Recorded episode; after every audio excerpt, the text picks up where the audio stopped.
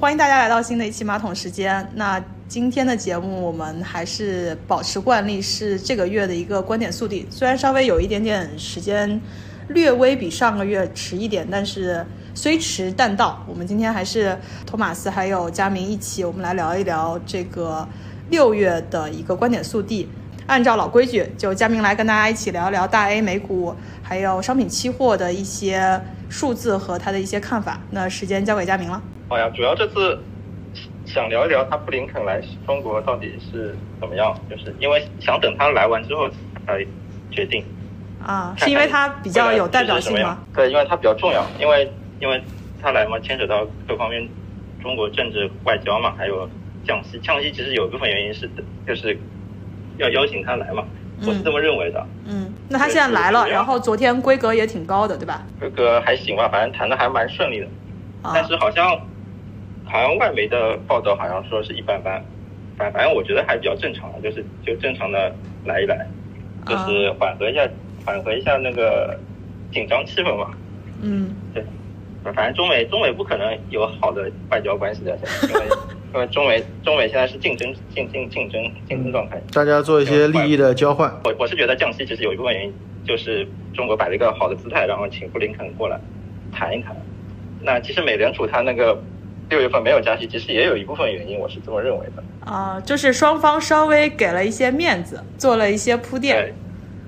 是的，是的。嗯，因为因为中国和美国现在是就是都在一个去杠杆的过程中嘛，就是从一八年开始，所所以说就是一般来说，对于整个全球来说，就是一般美国加杠杆，中国一般就是。去杠杆，然后中国去杠杆，美国就让中国加杠杆，美国就去杠杆，凡是就是这样才能保持就是整个全球的资产负债表保持平衡。对，我们从历史来看嘛，就零八年零八年次贷危机的时候，美国那时候是很多市场复兴嘛，那是去杠杆，然后中国中国后来就是四万亿铁公鸡加杠杆，其实就是帮助美国一些就是那些产产能放到中国来，像这样就是保持整个保持全球资产的负债表平衡。实实际上，全球的政治关系基本上就是由全球的经济来就是决定的嘛。嗯。就中美关系其实也是由中美之间经济关系来决定的。是呃，然后就零八年的时候，其实美美国去杠杆，然后中国加杠杆。然后一四年、一四一五年的时候，其实那时候是中国股市冲高，然后美国 QE 结束了。哦。即将结束，然后中国开始供给侧改革嘛。然后就是其实这个阶段是美国加杠杆，中国再去杠杆。嗯。然后到了一七一八年。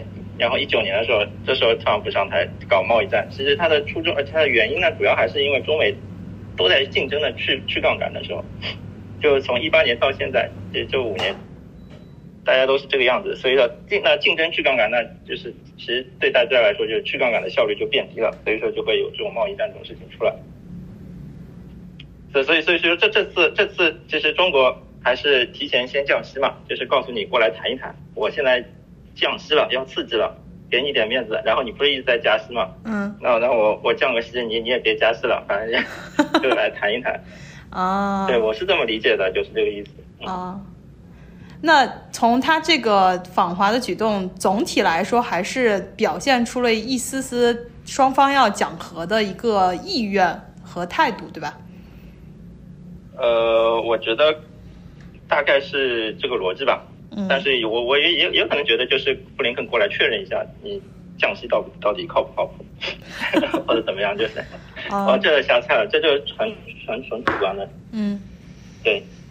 那这样之后的话，我们怎么来看两边的股市，或者说两边未来的这个经济走势呢？呃，我觉得降息大刺激应该是今年可能下半年的比较期待的一件事情。你是说可能现在还？就中国的降息啊，呃刺激，但是现在从政治上来看，就是降息的方向和然后什么政策都还没出来，嗯，只只是只是说了，只是说了我要降息，然后来刺激，然后地方地方政府的债务也很没有解决嘛，所以说现在短期内就是大方向定了，但是短期的政策没有出来，就是我估计下半年应该过几个月应该会有，那所所以你是觉得下半年会再降息？嗯，对，应该还会继续降。就是他觉得说，或或者或者有其他的其他的一些财政刺激什么这种政策会出来，啊就从政治层面上借借助。嗯，但是今天是公布了，今天还是昨天公布了那个 LPR 的下调嘛，对吧？降了十个点。嗯，降十个基点。也就是你认为的是说，这个只是整体下半年的财政和货币政策的一个前兆，根本没有更硬的措施出来。所以也就是说，下半年经济刺激的这些货币政策和财政政策应该会有加码，是吧？对，会会加码？现在只不过刚开始吧，就是刚啊开始起个起个头。啊嗯，现在就是现在问题就是地方债，中国地方债债务还是有点高，可这个问题不解决的话，可能不会有大大搞刺激。然后这这个这个要看七月份吧，等七月份就是呢政治局会议，看看到时候有什么新的政策出来。反正六月份通常是一个小作文月，哦，哎，说到那个地方债，我记得是上半年还是什么，其实，在债券市场上也有这样的一个说法，就是地方，因为地方债其实就来自于地方政府的消费嘛，然后地方政府的这个投资，其实它也是拉动经济的一个过去一段时间的一些手段。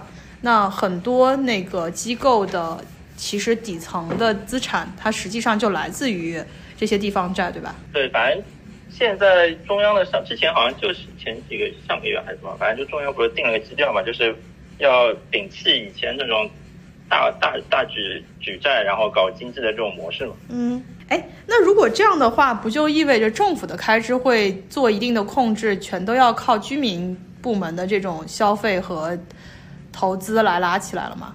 也也有可能，应该应该可能是靠居民和居民和企业来加杠杆吧，应该哦应该是这样子。对我们这个这个可能性是这样子，但是不是很确定这个事情。就是说国家的希望还是这样子的，但能不能落地，最后能不能实现，就像我们一直说国内经济改革不能完全或者说大量的依赖于那个政府投资嘛，是吧？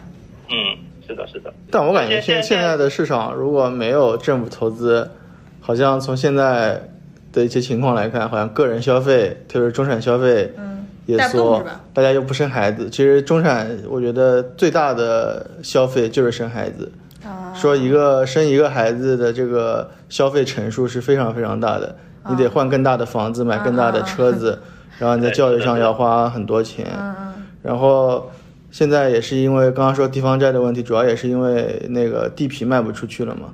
嗯，那地卖不出去，之前上上两个月说的云南那事儿也是一样，也就是因为土地财政占了他原来那个收入的很大一部分。嗯，那这部分降了之后。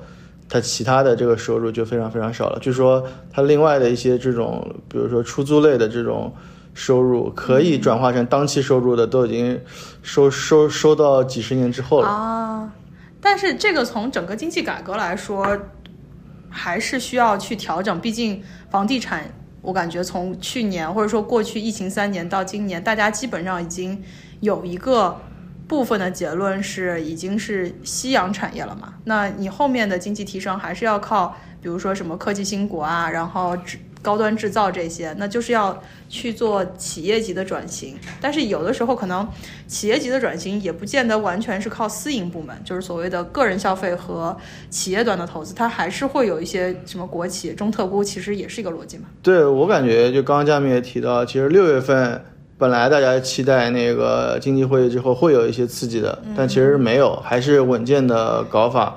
然后大家其实就把这个预期往后推。其实我看市场上也有一些说法是说，可能我们大的财政的刺激会在美国要开始降息之后才出来，哦因为市场上有一些看法好像是说，嗯、觉得我们的这种刺激政策，或者说我们的这个。会也有一些跟跟我们股市相关的，就是是看美美国的利率的，就是美国的利率开始走低了，我们才我们有新的这个财财政财财政支出，可能效果会更好。其实这次布林肯来，可能还有另外一个事儿，就是他们那个可能他来了之后，之后那个什么耶伦什么也会来吧，应该也是美国他的这个债务也很高。但但是从鲍威尔的表表表态，就是上次上就六月十五号，就是他的表态来说，就是降息应该是二零二四年以后才会考虑的事情。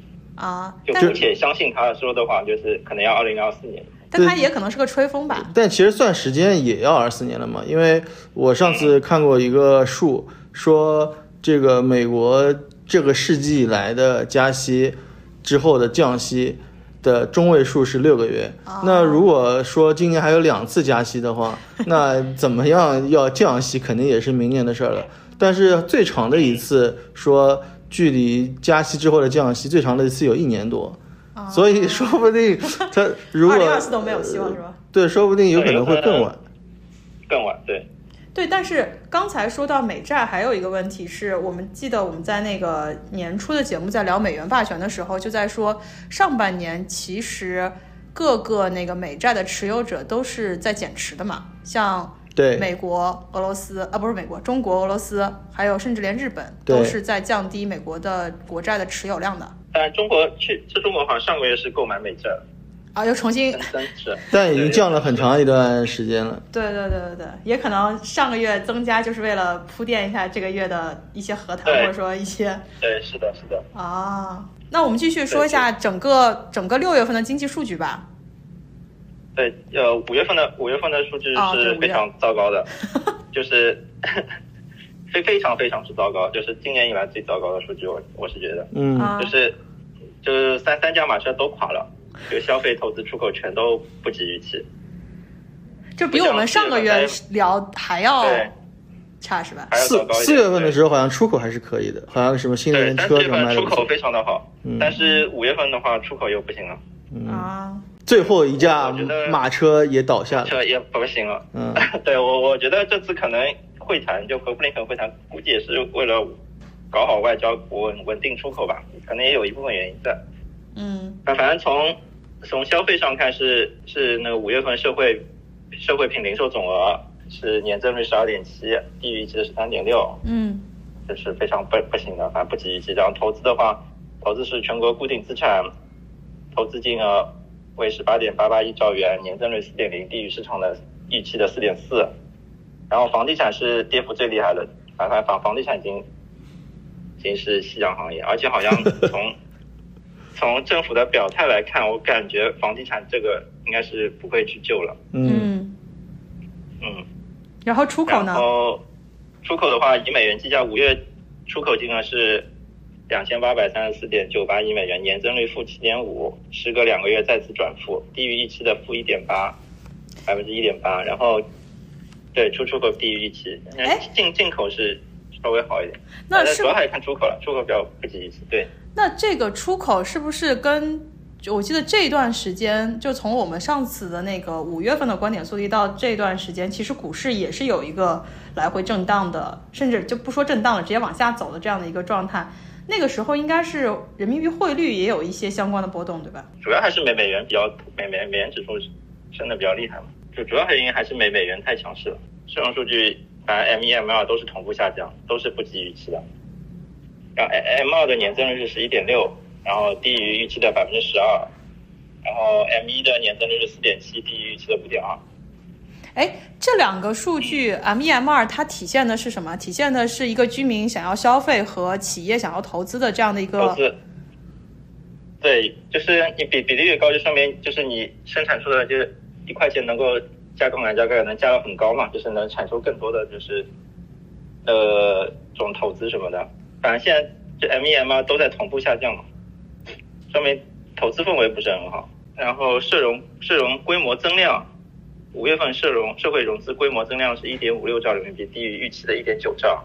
然后社融五月末社会融资规模存量和三百六十一点四二兆人民币，年增率年增长九点五，低于四月的百分之十。然后自从居民贷款居居民贷款五月份人民币贷款增加了一点三六兆，低于预期的一点五五。啊，反反反正都都不行，都是低于预期，没有高于预期的是吧？都没有达到预期啊啊啊！对对，有有有有，唯一一个好的地方就是好像是企业融资变多了，就企业贷款是增加的，企业贷款增加了八千五百五十八亿，中长期贷款增加七千六百八十九亿，其他的都好像不是很紧急。就就就从企业贷款来这场数据来看，好像企业好像恢复了稍微好一点。哦，也就是说，而且从我身身边的。对，从我身边的同事来看，好像以前被裁员的那些同事，好像最近也开始好像找到工作了吗？两个找到找到工作了，好像都。哦。对。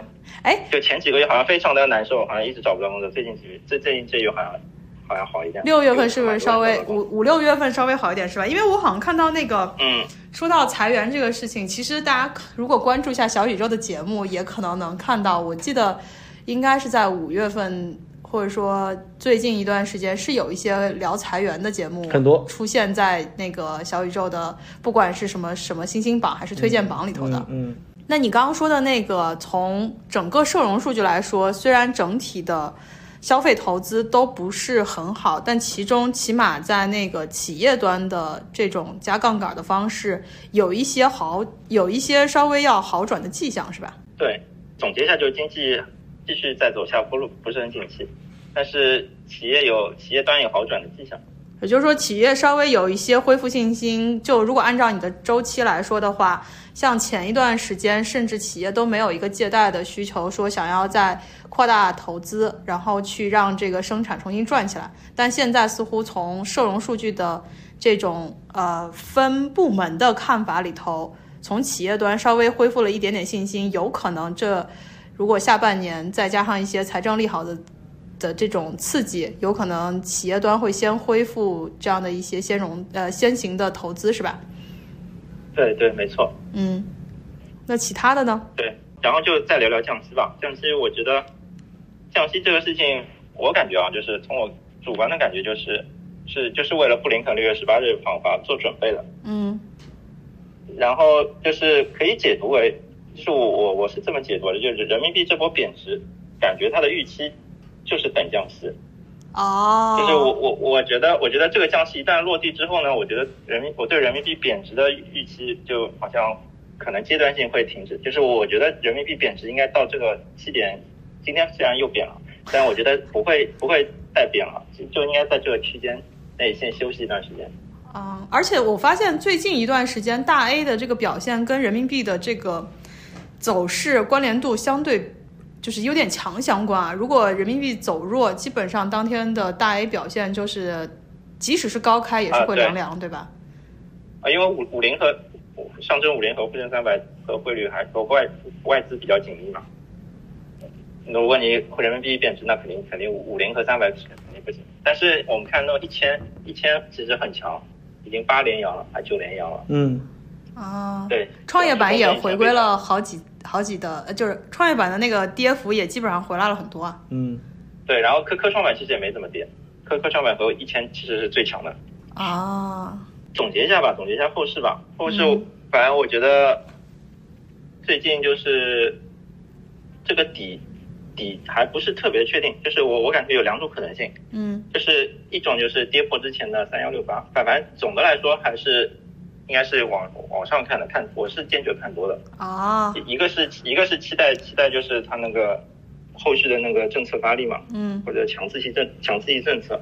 嗯。另外一个从技术技术分析的形态来看，之前的就是二八八二八八五吧，嗯。然后二八六三嘛，开始就是上来的就是一浪、二浪、三浪嘛，现在可能应该是二浪的末端或者是三浪已经开始了，嗯。就是嗯现在不确定就是它有没有就是调整结束，就是我们分两种情况来讨论嘛，就是一种就是调整还没有结束，就还会往下走结。束的。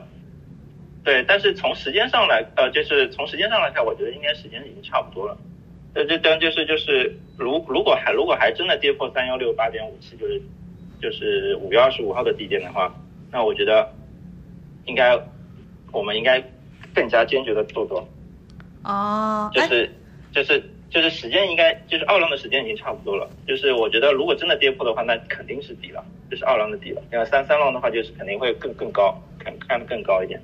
但如如果就是现在已经已经就是在三浪的过程中的话呢，就是呃，我觉得应该就是肯定会过三四二四吧，但是可能没有前面第一种情况高一点，就是。哦，就是你从两个时间和空间的维度去看了一下可能的走势，但是基本上从大的方向来说，你还是觉得它是在一个有机会再往上的突破往上的那个高点，但是前提就是它到底是再往下蹲一蹲，还是直接就上去了，是吧？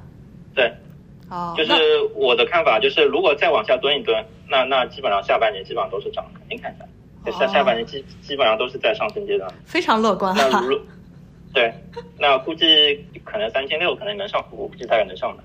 但是如果就正常上去的话，正正常上去的话，就现在如果就慢慢慢慢爬上去的话，我估计两三个月，就按时间来算的话，就两三个月估计就能到三千五到三千六，估计估计就见顶了。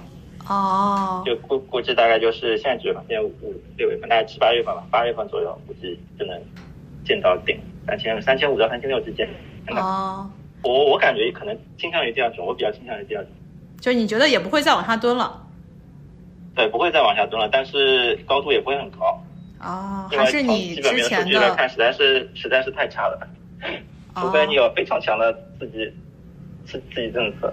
嗯，哦，那说到这个，就是我们在年初录节目的时候有一个半年之约，大家还记得吗？嗯，就是当时是说我们有一个关于六月三十号收盘的那个点数，对吧？大家还记得当时自己的 自己的预期吗？我报的是三千五吧，我报的是最高的，嗯，因为好像大家都是往上面报，因为我们当时是在一个上升的阶段去做预测的，然后那个时候对嗯，那时候很狂热，市场非常狂热。对，那是应该是今年涨得最好的二月份吧一一月份还是。三月份？一月份，啊一月份，对对对对嗯，就是在一波欣欣向荣的声音中，我们做了一个关于半年的预测。对对对，然后你们两个先猜了，对吧？一个比一个高，然后我比你们更高，把你顶到了那个杠上是吗？嗯嗯，其实如果我往我往另一边猜，我好像就就就赢了。机会有点大，就嗯呃，我印象中应该佳明，你当时的点是多少？三三三多还是什么？三三三三五零，三三五零，哦，现在今天的今天的收盘是多少？三二多少，是吧？嗯，三二四三二四零，三二四零。哦，其实应该跟我们当时打赌的时候，现在的点数应该是不涨不跌的样子。啊，对，那时候好像也是三千两百多，好像。对啊，但那个时候的趋势是往上的，对对对现在的趋势是往下的。对对对，好的，那我们就是还离现在离月就是离六月三十号的交易日也没有多少了，就只有没几个交易日了。明天是这周的最后一个交易日。哦，应该只有六个交易日了，是吧？嗯，对五个交易日了，最后最后五个。明天哦哦六个六个，看错了六个，六个最后六个。又进入到了关键的 决胜局不。过我感觉，呃我感觉我应该是输了。我感觉呃六月份要涨起来应该是不太可能了，因为也没什么大事件了。啊，就是本来这一波利好刺激基本面能支支撑的。对，啊，嗯，那看来感觉佳明又要赢了。嗯，现在是三四二零嘛，那就是只要低于三三五零，对吧？嗯嗯佳明都是赢的。嗯，啊，好吧，按照你刚刚那个预期，基本上，即使后面的这个往上走的趋势，就是你说的三浪的话，它也起码要到七月或者八月了。如果它再往下蹲的话，那就要奔着那个三一多少点去了，对吧？呃，就是再往下蹲，就跌破三幺六八的话，那就是大概七月份才涨嘛。那就是这个就是可能会有波大行情，啊，就是我感觉就是整个整个一年应该，整个下半年应该都是涨。啊，呃，如果现在就是不蹲下去，不蹲下去，我觉得估计八月份大概就能见顶了。啊，那也就是说，相对来说，从我们上次录节目到现在，佳明还是相对保持一个乐观的状态的，就是他的那个前高还没有到，他觉得还不至于，就是他一直喊的那个什么逃命波还没到底。嗯，对，还没到。好，那我们说完大 A 来说说美股吧。美股真的是从我们一月份之后录节目，每一次录都是一个悲哀的讨论。嗯，美股从我抛掉之后就没跌过，一直在涨，一直在不断的创新高。对对对，像纳指，我们前两天聊已经快要百分之四十了嘛。对，国内的 QD 的 ETF 涨得还比它的纳指的本身的指数更多，啊，它有一些增强的效果，有一些汇率的问题。啊汇率有汇率因素，对。啊，那我们来说说美股吧。美股，美股就是首先从那个美联储加息，美联储加息的预期嘛，现在大家预期就是今年可能再加息两次，然后两次都是对二十五个基点，嗯。估计和我们之前说的岳飞十二道金牌还真的蛮符合的，我瞎猜也能这样瞎瞎猜对了，基本上。啊、就是就是我我我们本来预计就是加两次，但是如果看吧，如果如果中国中国那边可能如果它强刺激很猛的话，如果再再再搞个降息什么乱七八糟的事情，那那估计美国这边就不会再加息了。但是有也有可能就是，但现在现在大家的预期就是加息两次。嗯。哎，但是我们当时讲的是，如果美国加息的话，其实是会影响美国美国的股市的嘛？但是美国的经济真的真的很不错啊，完全没有衰没有衰退的迹象，是吧？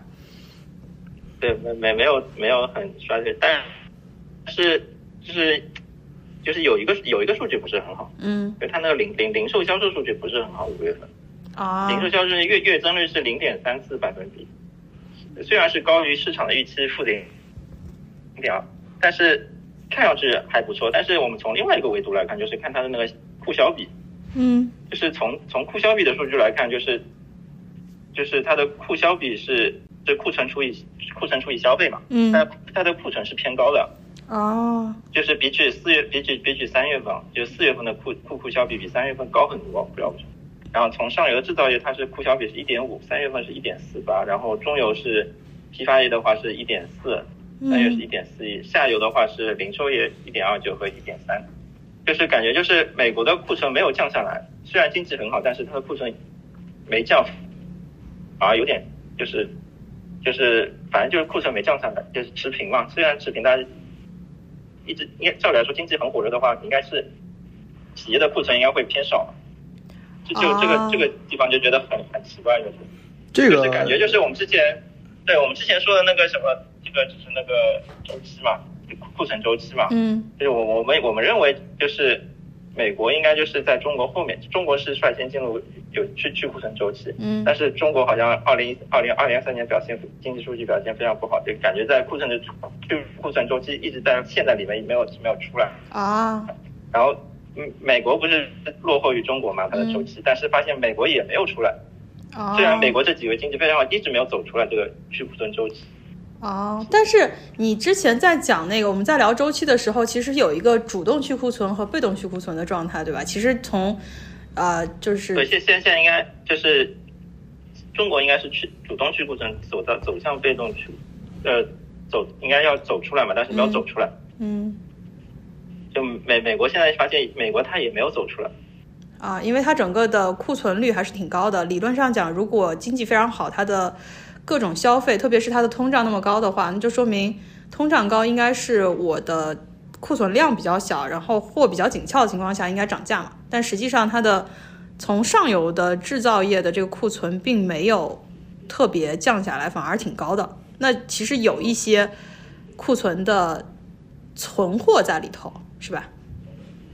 对对，是的，啊，其实关于美股涨得好啊，其实还有另外一种说法，嗯，就是因为这今年以来，就是美股的权重都涨得非常好，因为纳指主要就是科技股权重嘛，嗯嗯嗯，像今年苹果、微软、啊像 Facebook，嗯，其实涨得都非常好。主要还是 Chat GPT 的这这一波是吗？对，因为其实它去年跌的也很多，然后今年又有新的概念，所以它几个权重股涨得都非常好，所以所以也有很多人说这个股就是它的这个纳指是是有一定程度的失真的。啊，有些偏离。对，就是它的这个大盘股涨得太好了，所以所以有很多人也、也觉得它的风险几率是很高的。就有点像那个中特估拉起了整个的大盘的走势，结果每一个股民身上并不一定体现到它的盈利，是吧？对，是的，就然后就针对通胀预期吧，然后就是通胀预期，反正还是核心的 PCE，就是核心的通胀率数据还是非常的，还是略高，还是略高，嗯。所以所以还是会支撑就是美联储再加息吧。然后从我们我们就从鲍威尔的采访，就是六月十五号凌晨两点钟采访来说，他认为他的鹰派发言嘛，他比较鹰派，他觉得就是六月的不加息不是暂停，而是放缓，然后降息是几年后才应该考虑的事情。哦，所以他还是觉得通胀现在还是很高，即使已经发了十道令牌，这个通胀的控制并没有非常显著的一个效果。对，就是他认为就是目前通缩现通缩迹象尚不明显，劳动力成本这一这一分项是最最大成本。嗯对，然后然后从那个叫什么纽约美联纽约联储纽约联储发布的五月份消费者预期消费者预期调查，嗯，就是消费者认为对一年后的通胀预期是四点一，哦，然后但是呃就是反正就是它就是它的通胀预期还是相对于高的。对，一般来说比较好还是百分之二到百分之三嘛。那如果是就是要就是对，就是就就是要完成美联储的那百分之二的目标，其实还是挺遥远的。那这样看来，的确，美国降息还是路漫漫，可能还有还是它在短期内还是会更偏向于再加两到期这样子一个路径再再再再再加两次可能会好一点。嗯，就现在市场定价也是加两次。嗯。但是即使在这样的话，按照我们之前聊利息的逻辑，实际上美股是走了一个异常的表现。但这个中间，实际上我们刚刚从几个方面大概讲了一下，包括科技股、成长股，它虽然纳指涨得好，但个股上面其实是有一些失真的，所以这些泡沫还是有的。包括我看到最近，嗯，其实有很多大 V 都在讨论说，如果你有美股持仓，是不是要开始考虑？逢高减减仓，但是大家也没有对这个减仓的时间点有一个特别明确的定论，可能还是边走边看。毕竟美国这个经济实在是过分好的，让人没有办法捡得去手那样子。对，它有很多企业，像英伟达啊，对对，业绩都是创了，业绩也很好，也是创了新高的。嗯，而且它的这个业绩应该之后可能很有可能会更好。哦。所以大家现在还属于一个，虽然觉得美股有泡沫，但是还是必须还是继续在持有观望，并没有说出现了一个逃命的一个信号，对吧？嗯呃，我反正我对美股一直 认为有泡沫。嗯，对你，你 从年初已经喊到了现在，我们用过去半年时间也非常啊证明了佳明的谨慎。那现在的话，大家可能这个谨慎的声音是会越来越强。至于说到底有没有到那个拐点？目前从整体市场上来说，大家都还没有一个定论。那我们再说说其他吧。说说黄金吧。好的。黄金的话，黄金我还是相对来说短期还是比较看空的。嗯。呃，但长呃，就是因为最近实质利率是不断走高的。嗯。实质利率现在已经就是最新的美国十年期 TIPS 已经是一点五一了。哦。就上上个月好像才一点二几吧，好像。上上次说的时候一点二几，现在已经一点五一，就是。我们套用那个大摩那个黄金黄金那个回归公式的话，现在黄金的合理价格应该是一千八百三十左右。那实际今天的金价呢？现在金价是一千九百五十呀。哦，那还有很大空间往下调是吧？对，反正我是觉得黄金现在就是没有，反正是现在我觉得黄金现在是鸡肋行情，没有什么基本面来支持它。就是嘉宾上次也是这么说的。很坚定的保持自己的观点。短期我还是比倾向于看空黄金的，但长长期来看，涨势肯定是未来的大方向。也就是说，如果持有的话，还是可以观观测一下。然后，如果想要进场的话，还是建议再等等。从你的角度来说，对，再建议再等等。对，是的。我们已经从年初等到了现在，就跟我们对美股的这个泡沫一样。既然都等都等了六个月，不如再等上三个月或者六个月再观察一下。那其他大宗呢？原原原油的话，原油的话，我现在还是比较看多的。嗯，哎，但是这个好像跟你上个月稍微有点差异，是吧？上个月是上个月我是上个月我好像是说震荡嘛，就是六十五到八十五震荡。然后原油的话，我觉得原油的矛盾主要是来源于沙特沙特的减产，就是供给的减产，然后和全球经济低迷嘛，然后需求不足之间的矛盾啊。如果从政治层面来看的话，我觉得要看乌克兰的夏季大反攻能不能成功。哦，就是就是，如果乌克兰啊，如果乌克兰就是夏季反攻没有什么大的成果，那基本上就是俄乌就是要，就是俄乌就是没什么进展，基本上就是俄乌战争基本上就是台面上最后的利益交换嘛，最后最后就是利益分配了。已经进入尾声了是吧？对，基本上已经进入尾声了，就看这次夏季大反大反攻还有没有什么新的亮点，我估计是没什么亮点的。已经耗了一年半了，对，大家都已经不关注这事儿了。嗯，对，已经不关，对的，是的，是的。然后就是有油价嘛，油价其实油价下跌，其实有利于美国对俄罗斯的那个斗争优势嘛。然后油价上涨其实是有利于美国对中国的斗争优势。如果如果其实俄乌战争已经没什么搞头了，嗯，那基本上有可能美国会对中国搞事情。那他就希望油价升是吧？对，希望可能希望油价会上涨，然后，哦，这是一方面，然后另外一方面就要看中国中国这边的强刺激，强刺激有没有有没有希希望可能会落实，就是有没有这个刺激会不会落实？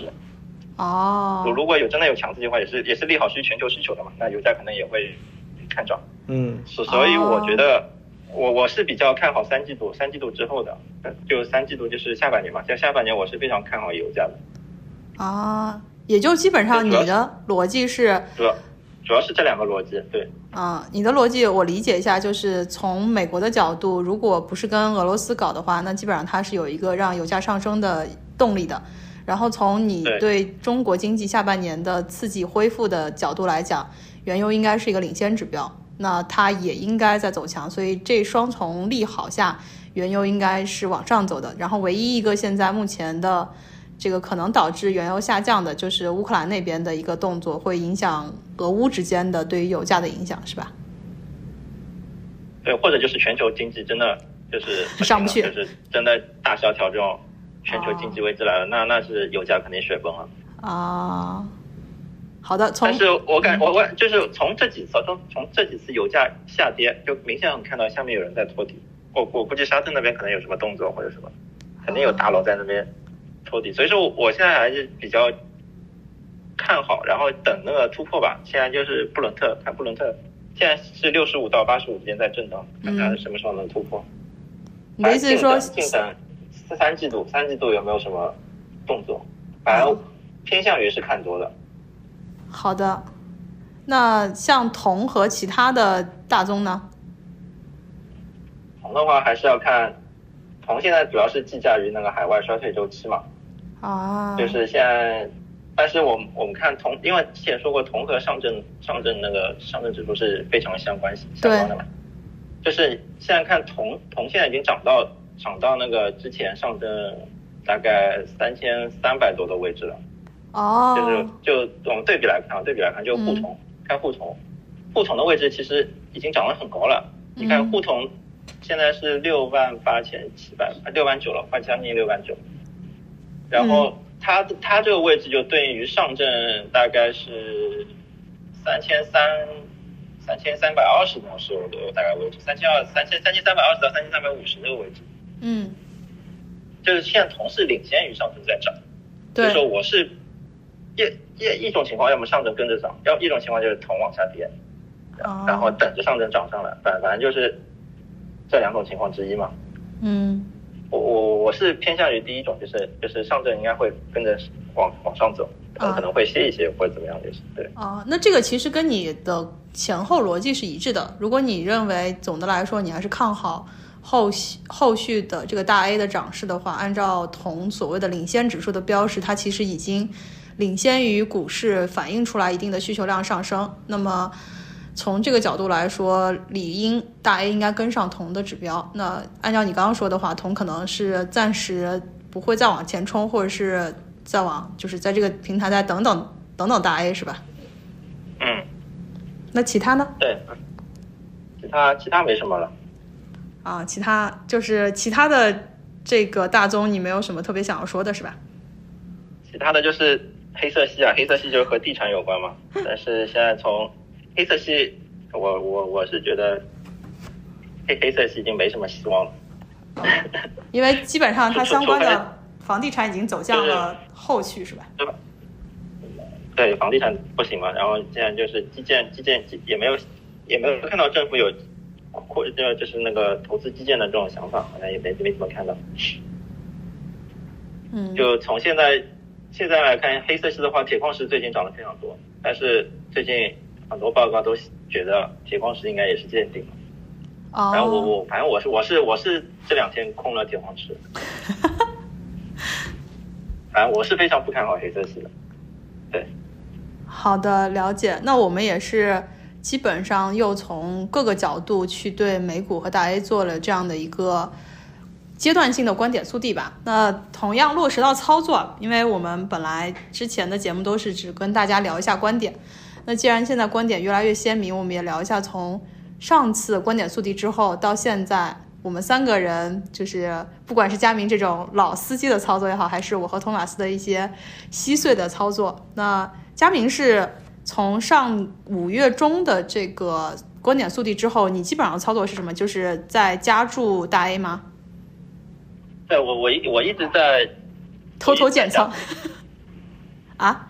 对对，我一直在加仓加仓。虽虽然虽然五月份被打脸了，就是说完之后就好像爆 暴跌了，暴跌了一轮，跌到三千一百六十几吧。呃嗯但是但是我我在这段时间一直在加仓，你之前我记得五月份非常非常看好。我记得五月份你的仓位已经百分之五十左右了，我记得当时聊的时候，你现在还是现在已经现在已经现在已经快八成了，八到九成了已经。哦，那你加的速度还是很很快的啊。他加的快，跑的也对快。我，对我基本上每天都在买，每天都在找找那些就是那种低低位爆量的，就是可能主力在吸筹的那种股票，哦，每天都在买买一点买一点买一点。我现在要严重批评一下佳明啊，在你基本上已经在群里不太发生你偷偷建仓的事情了，我要控诉一下你。好呀，那那佳明整个延续他的一个思路，就是从其实从五月，我记得我们最早他是百分之二十的仓位，然后到五月份观点速递的时候已经加到了百分之五十。那今天又透了下底啊，佳明现在已经仓位达到八成左右。那托马斯呢？我一直都是满仓呀。啊，你就满仓干是吧？对，就是我五月份的五月初的时候，我是换了一个投资策略嘛，啊把原来的仓位全砍了，我记得。对都清了，然后我换了一个被动选股的策略，就是用 PPPE 和股息嗯。去选股，然后换了一个组合，然后配了一部分转债，做了一部分这个股债平衡的比例，根据这个、呃权益类股票的这个 PB 去做了一个，我我配的是七比三，大概是七七成的这个股票仓位，嗯，还有三成的这个转债仓位，嗯，然后我配置的的一开始还不错，五月初的时候其实。对因为我的持仓跟中特估很相似，嗯，所以其实五一回来的时候，其实头两天涨的是很多的，对对对。然后，呃，但后来就很差，就是到这个月的话，到今天为止，我这个组合的持仓应该是负的百分之三的收益。嗯，然后主要是一个是股票亏损，因为我的股票因为是 DPB、DPE 嘛，嗯，那基本上有几个行业，就是银行，嗯，然后地产，啊，然后煤炭、石油，然后还有就有那个公共交通，还有就是一些这个高速公路。所以基本上来说，就我们刚刚说的佳明说的这个观点，映射到这些这些这这些标的上都应该跌的，因为就是弱预期。啊，就是这个这个现实很差嘛，就是然后所有我我基本上我所有的持仓跟复苏都有关系，然后降息也会导致银行的这个收益不好，嗯，然后地产呃是夕阳行业是吧？然后那个因为需求不好，所以公共交通包括煤炭、石油资源类的都会不好，所以整个的这个逻辑反映到我的持仓上就是不好。然后还有一个不好的地方就是转债，因为五月份的时候那个搜特转债爆雷了，对对所以导致呃整个转债的这个市场跌的都很厉害。因为我的转债是因为我是股债平衡嘛，所以我用的转债策略是低价策略，所以我选的本来就是低价。那转债之所以就低价，一定是它经营层面有一些问题的。那因为搜特它爆雷了，所以导致这部分策略的这个标的会受到很大的影响。其实如果把这个时间转移一下，如果这个月再去建仓低价策略，其实就是一个比较好的时机。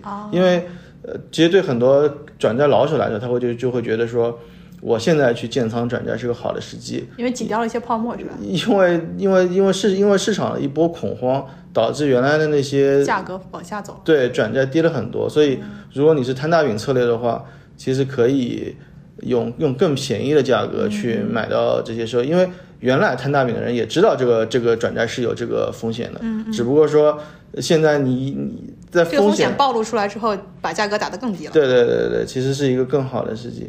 另外一部分就是我的基金仓位，嗯，我基金其实我感觉我这个月的操作还是不错的，嗯，因为我是去年年底建的我的这个基金组合的 F O F 对仓位，然后到五月份的时候，我我的这个比较好的基金的收益，跟我比较跑的比较差的基金收益就已经差很多了，大概差了百分之二十，就是。就是涨幅跟跌幅相加的话，就是有百分之二十，所以我就做了一个再平衡，就是我把他们补到了一样的金额，啊，所以就是然后等于说你把那些低价的又再买入了一些。对，就是其实我就是把它都买成等额的，哦。因为我本来建这个组合的逻辑就是说，我觉得这些基金经理水平都差不多，那它无非就是因为不适应现在的市场风格，哦。但是市场风格其实变化是很快的，嗯就是所以我认为他们在这个里面的不管是赚的钱还是亏的钱都是波动，哦所以我我之前定的就是它大于百分之二十的时候我就会去补，哦，所以我就去补了一次，我我感觉还是效果不错的，因为我看原来跑的比较差的，最近两周其实还是会赶上了一些，所以我感觉这个还是蛮成功的。另外就是我我准备再去做一个，因为我不管是我的这个股票的仓位，还是我现在的基金仓位，都属于是长线仓位，哦，所以我后面可能会去再有一笔钱去做这个短线的是吧？对，做一个波动的仓位，因为其实我现在是没有波动的，因为我是我今天在考虑说我的这个股票仓位，因为我的基金肯定是不会变的，嗯，就是可能是一直长持的，然后就是不停的做再平衡，嗯嗯，那我的股票呢也是长持的，之前我只是没有想好说我是。呃，这个按年度换还是按？因为就算是按年度策略去调整的话，很有可能按照那个被动策略的话，它还是不调整的，因为大部分为它都坐在下面。对，大部分都保持，除非它是大幅了，有有有一一些个对对对，有一些个股有大幅的涨幅才会去换掉的。那基本上来说就是长期的，所以就等于是我的仓位里面是没有机动仓位的，所以我准备可能再找一些标的 ETF 去做网格，那作为这个可能之后如果有资金的话，会去做一部分这样的仓位，把整个的这个。就是有长期的，有短期的，这个这个这个这个仓位可能会更更平衡一点。啊，那我听下来，你基本上已经把很长线的，其实你的那个，你五一之后的那一次调仓的股票标的是一个更长线的持仓的状态，然后你的那个基金其实有点像中中期的，因为你还会做 rebalance 的百分之二十的变化嘛，这样你现在只是没有短期的波动的这个这个操作的仓位，对吧？对的，我感觉我的框架基本上就是这样了。至于以后要不要多一些这种衍生品交易，就可能就再、再再讨论。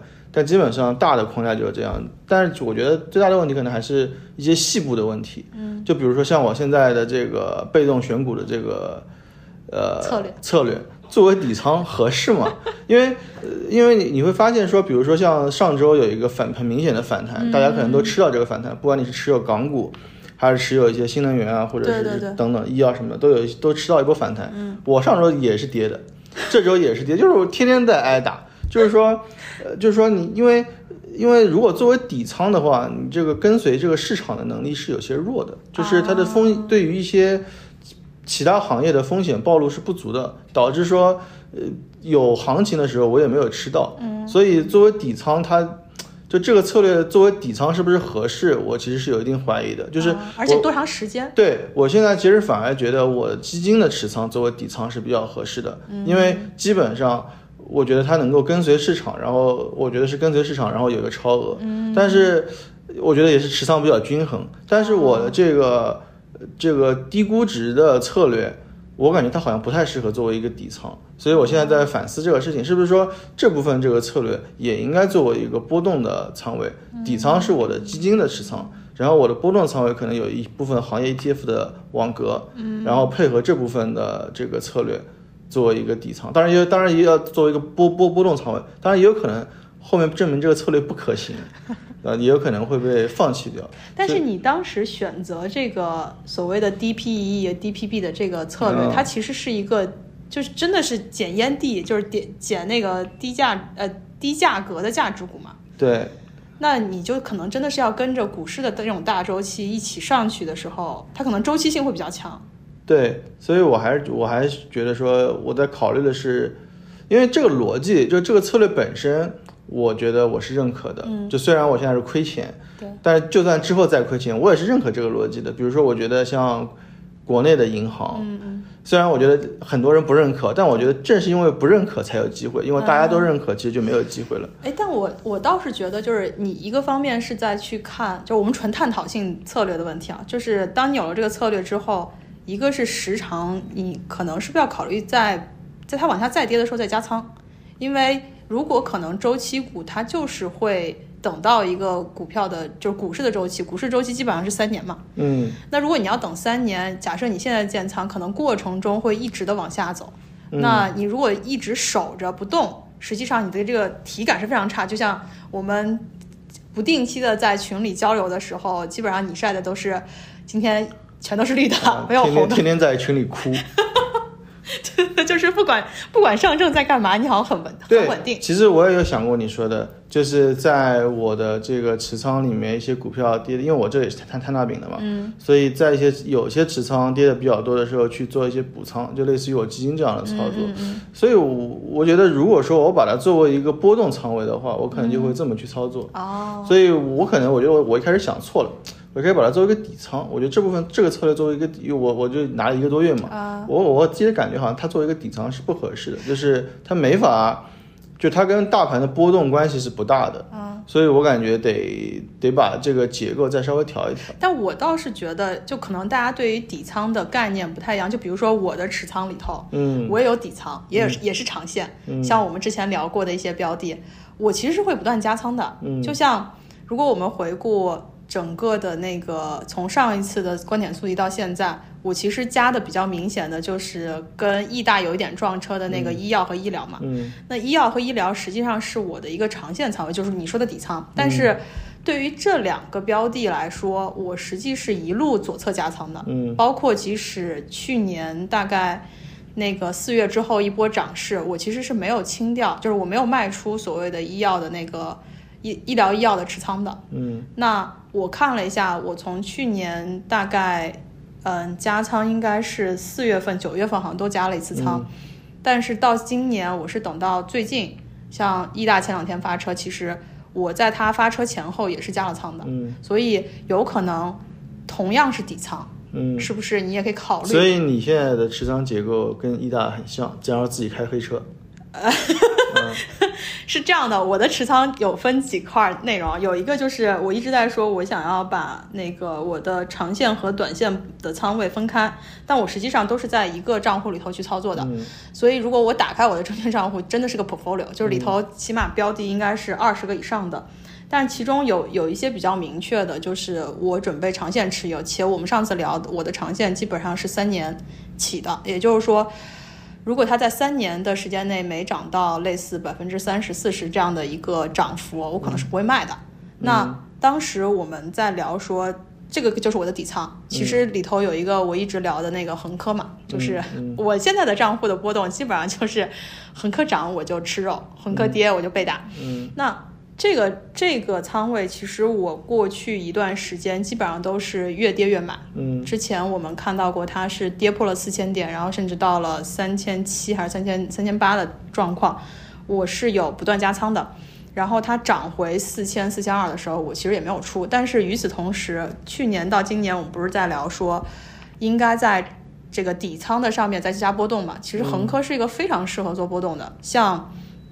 前一段时间我对。我们本来聊说我要做个网格，但是我当时做了之后就忘了，就是我买入了它往下跌，我应该记得是跌破了四千点，应该接近三千七还是三千八的时候，我加了一笔，但后来它涨回四千一还是四千二的时候，我忘了盘，我忘了卖，它结果现在又跌回去，嗯，所以现在涨回来了。对对对对对。然后这两天我刚准备，还没来得及卖，它又往回跌了嘛，嗯不知道它会不会又跌回到，比如说什么跌破四千点什，么。它是一个恒哥是一个波动特别大，一年有可能有好好几波对对对大的波动。对对对，因为它从之前很高往下跌，其实一路跌了很久。